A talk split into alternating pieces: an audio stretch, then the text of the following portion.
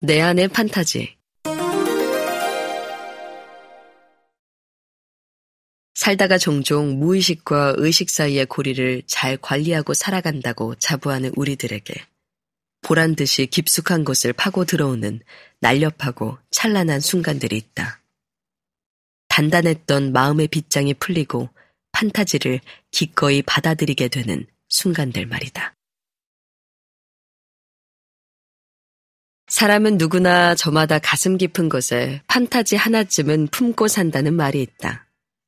판타지는 말 그대로 개인적인 공상의 산물이다.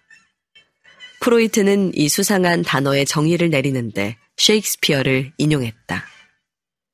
판타지란 진리라는 잉어를 낚아올리는 허구적인 미끼다. 햄릿 속 폴로니우스의 대사란다. 영화 속에서 판타지는 우리의 무의식 속에 자리 잡고 있는 몹시 그럴듯한 세계를 보여준다. 특별히 우리가 억압하고 있는 영역, 꿈의 세계를 가장 쉽게 치열하게 그려낼 수 있으니 관객은 반가워서 열렬히 호응하곤 한다. 문학작품 속 판타지도 덜하지 않다. 초자연적인 존재, 영웅, 상상 속 세계를 작가가 세운 세계관 안에서 자유롭게 구축하는 것이다. 그 세계 안에서는 마법사도, 불을 뿜는 용도, 늑대인간이나 뱀파이어도 존재한다. 그렇다고 시대적 배경이 꼭 어두컴컴한 중세 시대여야 하는 것은 아니다.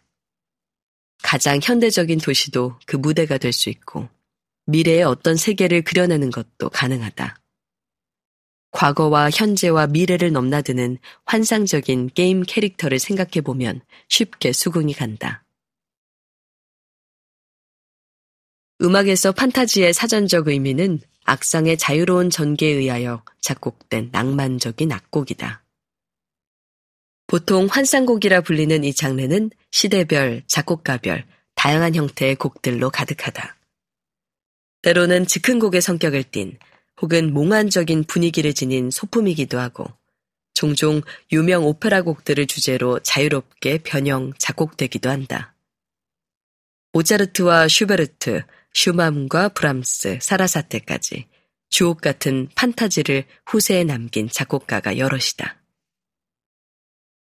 1838년 독일의 쾰른에서 태어난 막스 브루흐도 우리에게 근사한 판타지를 한 곡 남겨준 작곡가다.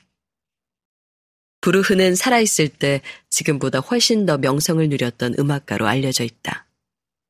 지휘자로 활발한 활동을 했고 교수로도 존경받았다. 합창 음악도 여러 작곡하여 성공을 거두었으며 교향곡도 세 편이나 남겼다. 그러나 사후에 그의 이름을 빛낸 것은 정작 합창곡도 교향곡도 아닌 아름다운 한 편의 바이올린 협주곡이었다. 그마저 자신이 쓴 첫 번째 협주곡을 능가하는 곡을 다시는 쓰지 못해 고심했다 전해질 정도로 매력적인 작품이었다. 바이올린을 이토록 깊이 이해한 그가 써낸 또 다른 매혹적인 작품이 있다. 1880년 베를린에서 작곡된 스코틀랜드 환상곡이다.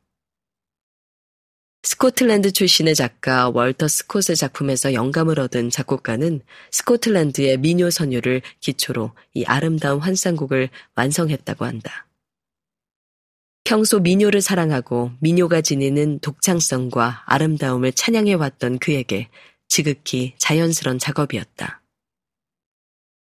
미녀가 가지는 서정적 흐름과 처연함을 아름답게 그린 이 마스터피스에서 그는 자신의 고향에 대한 절절한 그리움 또한 고스란히 담아냈다.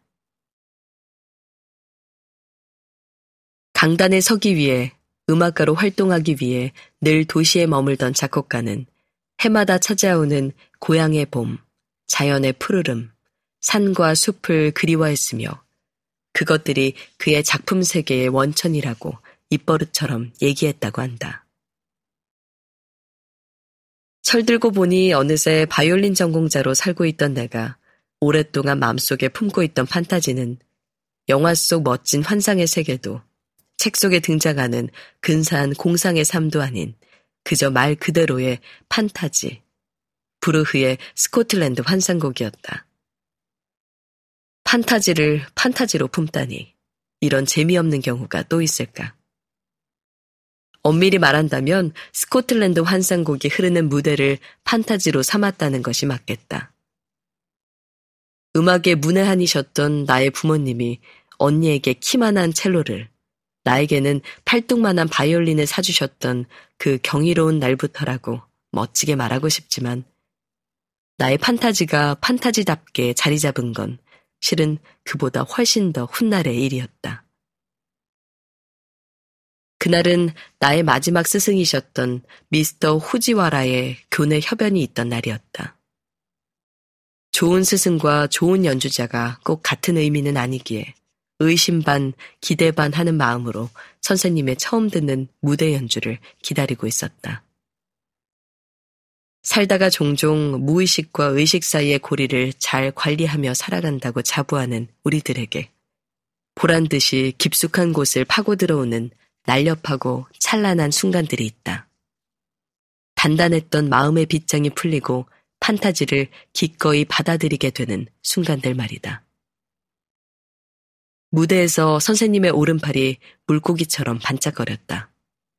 선생님의 작은 체구는 고요히 그 자리에 있는데 선생님의 깊고 깊은 스코틀랜드 환상곡은 매끈매끈 펄떡이며 빛나게 무대를 채웠다.